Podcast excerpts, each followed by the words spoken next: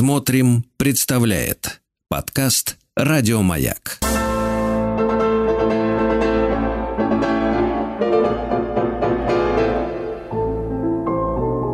Шуберт жив.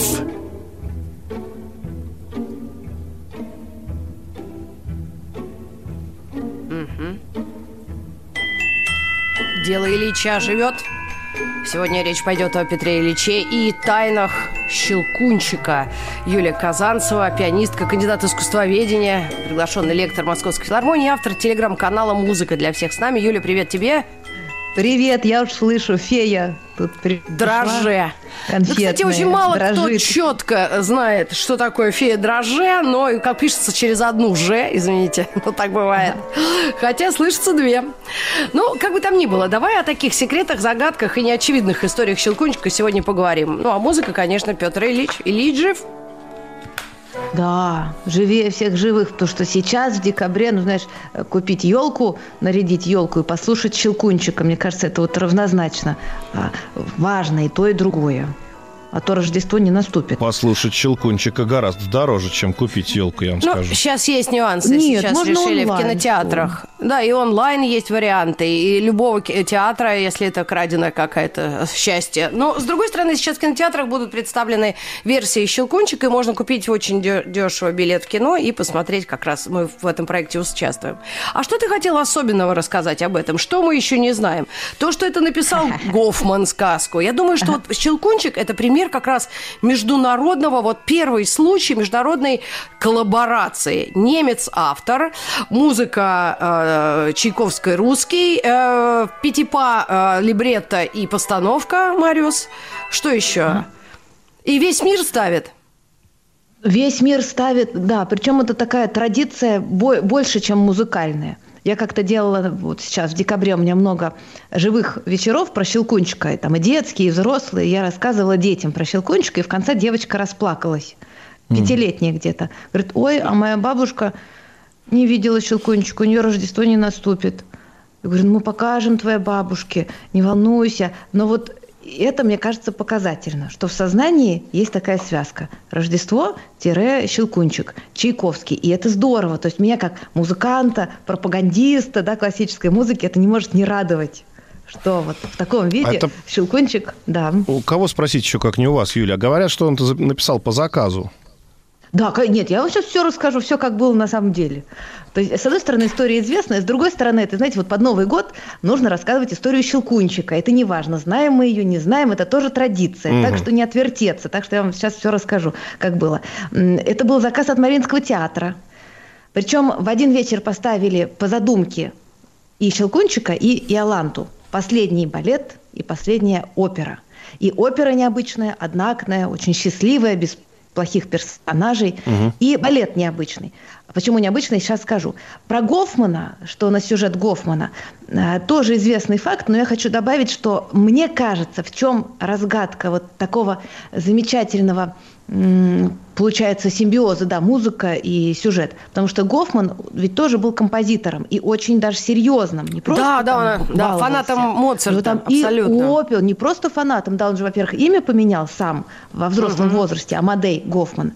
А потом он и оперу писал, и камерную музыку, и даже духовную музыку, и фортепианную. То есть там действительно много произведений можно послушать. В интернете есть такая вот романтика прямо. И в его литературе музыка тоже присутствует. Там музыкальные страдания этого Крейслера, например. То есть музыка, она заложена в его текстах, в его сюжетах. Потом у нас в России, когда начали переводить Гофмана, прям вот им заболели. Не знаю, с чем сравнить. В современной литературе как-то мне не пришло на ум какие-то сравнения. Ну, Гарри Поттер, наверное.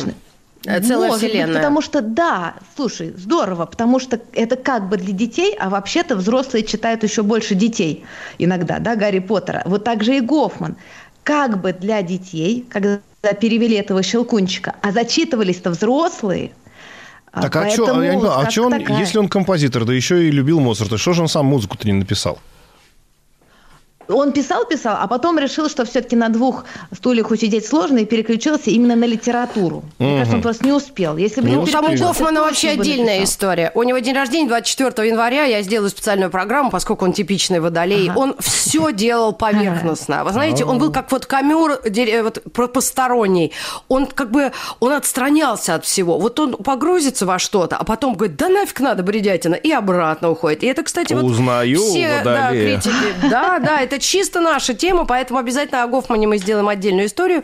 Но пока Щелкунчик. Но идея, история прекрасная. По-немецки это звучит очень жестко, но красиво тоже. Да к Ильичу возвращаясь. Получается, Маринка ему сказала, Ильич, а вот тебе сроки, вот тебе задание, да? Вот да, тебе деньги. А он был очень занят. У него на тот момент он же был в «Зените славы». Его постоянно туда-сюда приглашали, заказы на него сыпались. И он как раз, когда ему сказали писать «Щелкунчика», а он, между прочим, ехал в Соединенные Штаты Америки, плыл туда. Открывать Карнеги-холл на минуточку. Там был целый совет директоров. И решали, а кого же позвать вот мировую знаменитость, чтобы было достойно. И выбрали из всех именно Петра Ильича. Угу. И поэтому он был очень занят. И переживал, что вот такой стресс. Заказ горит, а у него там открытие этого Карнеги-холла. И он прям в корабле, что ли, получается, да? В корабле он не мог писать. Он так переживал, что они сейчас все утонут. У него был дикий стресс. Вот каждый день он думал, что сейчас мы утонем, от меня скрывают страшную правду. Он испереживался весь в этой поездке. Она ему, с одной стороны, он удивился, как его там все любят, а с другой стороны, и стресса было много. Поэтому, вернувшись только из поездки, он серьезно засел. А сроки уже настолько поджимали, что он работал буквально сутками. И говорил, что по ночам мне снится Щелкунчик, а по ночам мне снится, что диезы и бемоли не то делают, что им положено. В общем, композиторские кошмары такие, я чувствую, на него нападали. И он переживал, что Щелкун плохой получается. Юля, это его обычные переживания. Да. Важный момент сейчас, потому что нам поговаривали тоже культурологи, что Ильич, когда ему сказали, надо написать, взял в стол, залез свой и достал заготовки. Ну, композиторы, у них всегда много заготовок. У Петра Ильича... Но вот именно с Щелкунчиком таких вот явных заготовок не было. Есть другие случаи, потому что Петр Ильич, он часто уничтожал написанное, и у него в голове это оставалось. Конечно, а также, вот смотрите, если набираешь даже составные балета «Щелкунчик», обязательно из «Лебединого озера» кусок туда прилипнет. Вот. Поэтому он там что туда, что туда. Что давай от лебедей, сюда. От лебедей, да, что от лебедей осталось. Вот он пособирал. Тут щелкуны, конечно. Вот же. Но, в принципе, здесь главное все-таки и содержание было волшебное. Я думаю, Петр Ильич все-таки не был таким уж скрягой или там, да, на потребу. Все-таки рождественская сказка – это и дети, и взрослые, и победа, судя по всему, добра, да, над злом. Конечно, победа добра. Но он подошел серьезно. Вот вопрос, как изобразить чудо? Ведь чудо – это что-то неправильное, то, что не каждый день. И он так это здорово изобразил, я хочу сказать, очень остроумно. Потому что, когда мы приходим смотреть балет, мы все знаем, культурные люди, что в балете, что все делают, там все танцуют. Пляшут, и никто не говорит, и никто не поет. Никто. А вот чудо – это когда нарушаются правила. Ой. Поэтому, когда, летят снежинки, они вдруг начинают петь. И это был вообще сногсшибательный эффект. Причем он разместил за сценой хор мальчиков, а это ангельского тембра такие голоса, и поэтому я представляю себе восторг первых зрителей, которые, ой, откуда это ангельское пение, а ведь на сцене-то никто не поет. Давайте вальс «Снежинок». Сейчас послушаем. Да, но то есть получается, все-таки танцовщицы рот не открывали все-таки? Нет, это было именно очень эффектно. Сейчас вальс. Давайте сейчас вальс «Снежинок» послушаем. В студию. О, посыпались.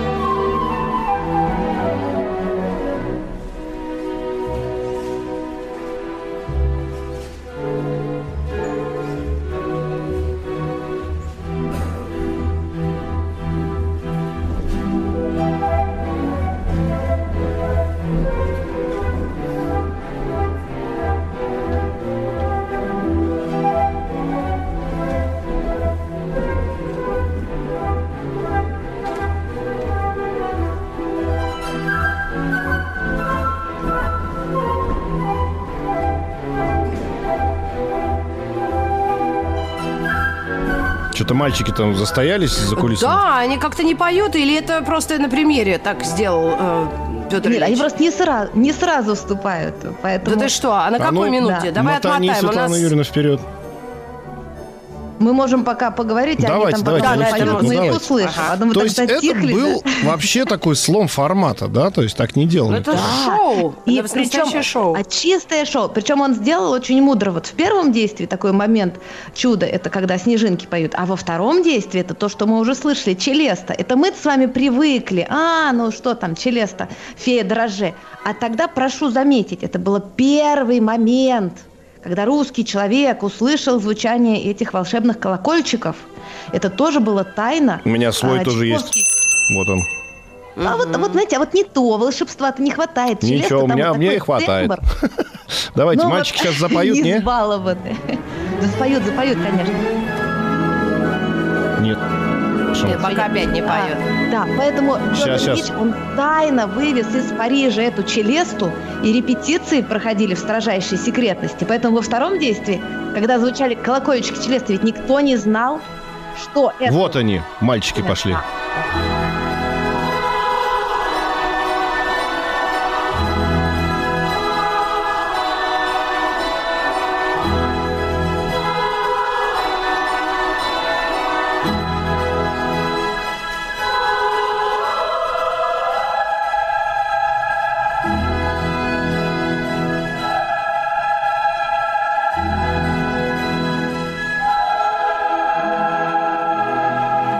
Праздник к нам приходит, это Рождество, да, конечно, люди 100 лет назад или уже больше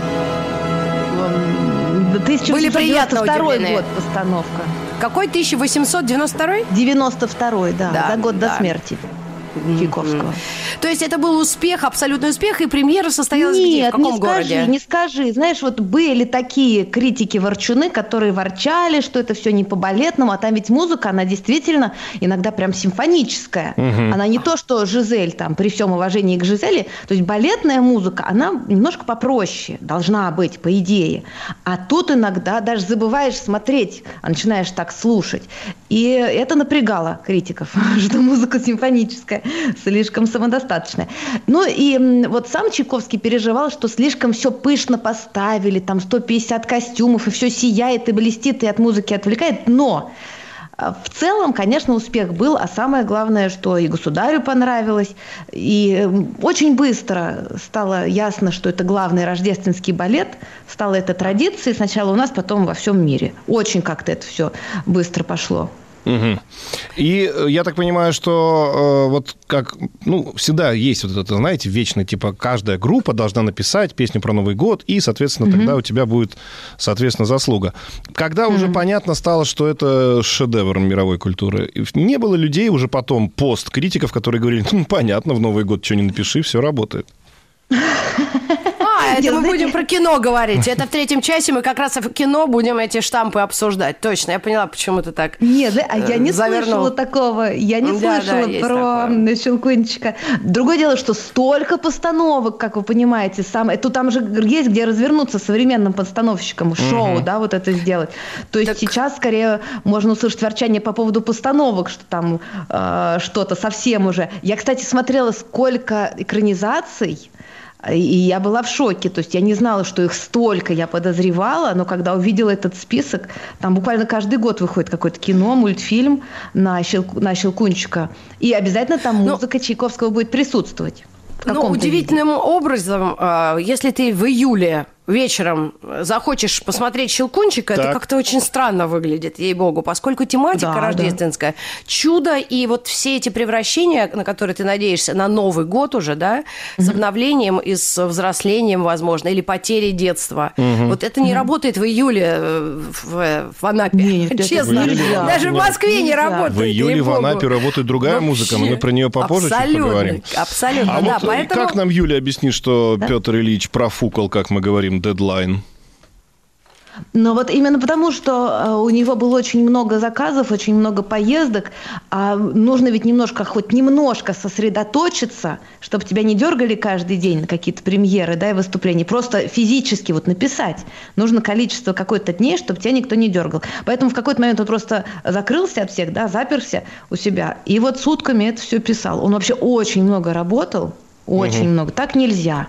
Вообще не отдыхал. Ничего, ему жена помогала. Ребята, давайте, у нас немного времени. Все-таки поговорим о гениальности все равно этих хитов, которые стали хитами на все времена. И я думаю, и Гофман, и те экранизации, которые себе позволяют мастера большие и поменьше, все равно без музыки это ничто. Да, потому что эта музыка, это прежде всего вот как раз. Она самая главная. Как так получилось? Конечно. Просто гармония? Вот тут, знаешь, я тебе даже как музыковед ничего не скажу, потому что можно разложить по полочкам, там проанализировать, и вот есть тот момент чуда, когда мы хоть там времена года смотрим или Щелкунчика, вот именно магия происходит, потому что все те же 7 нот, как у всех, и гармонии там те же. Ладно, мы сказали, там Челест он сделал, или там мальчики запели, но это же, конечно, мелочи, это вишенка на торте, а самое главное это та самая магия, которая бывает у великих произведений. Мелодизм. Тут я не смогу сказать. Мелодизм. Да. Давайте послушаем тогда. Лучше всего. У нас там есть вальс цветов. Вальс цветов святой. Давай.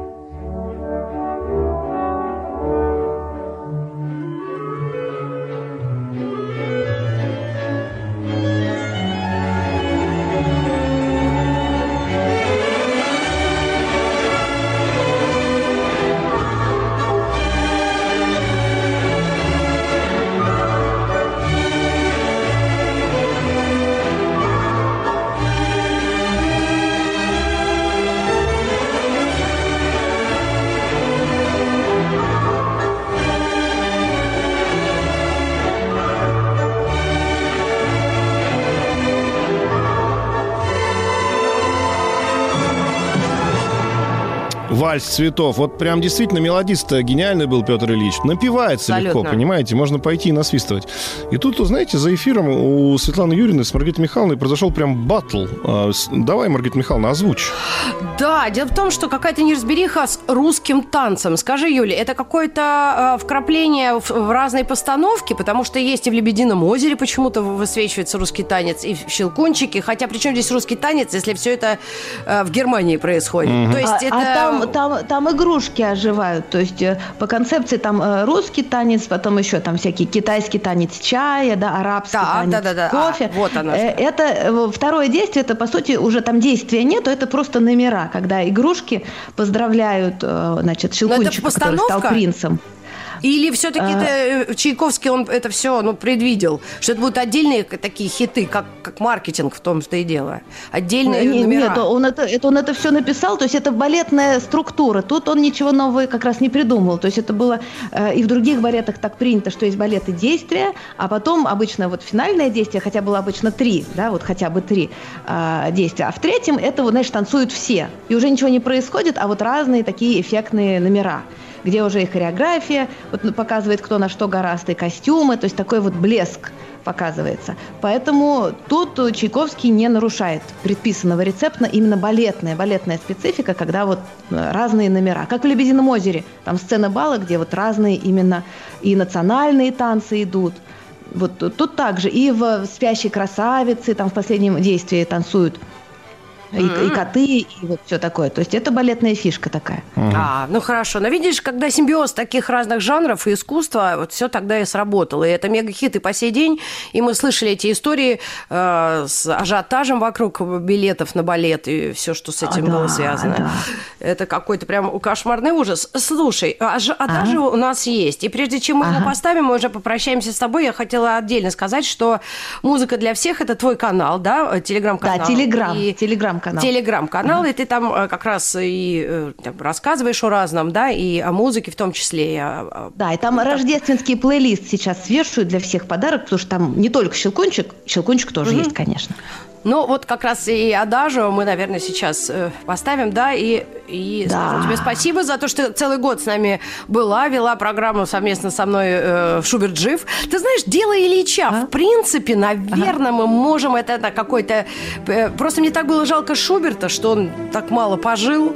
И ничего вообще. Подождите, а это тоже сейчас звучит на фоне? Это тоже Чайковский. Это «Адажио», «Щелкунчик». Это «Щелкунчик». А все-то приписывают эту мелодию как раз к лебединому этому беспределу. Не-не-не, она похожа, но она другая. Все-таки они другие. Тут причем фишка в том, мелодия такая простая тут. А так берет за душу. Да, не то слово. Давайте прослезимся и вспомним все, что было за этот год. И до новых встреч в эфире и в новом году. До новых встреч, да. Пока.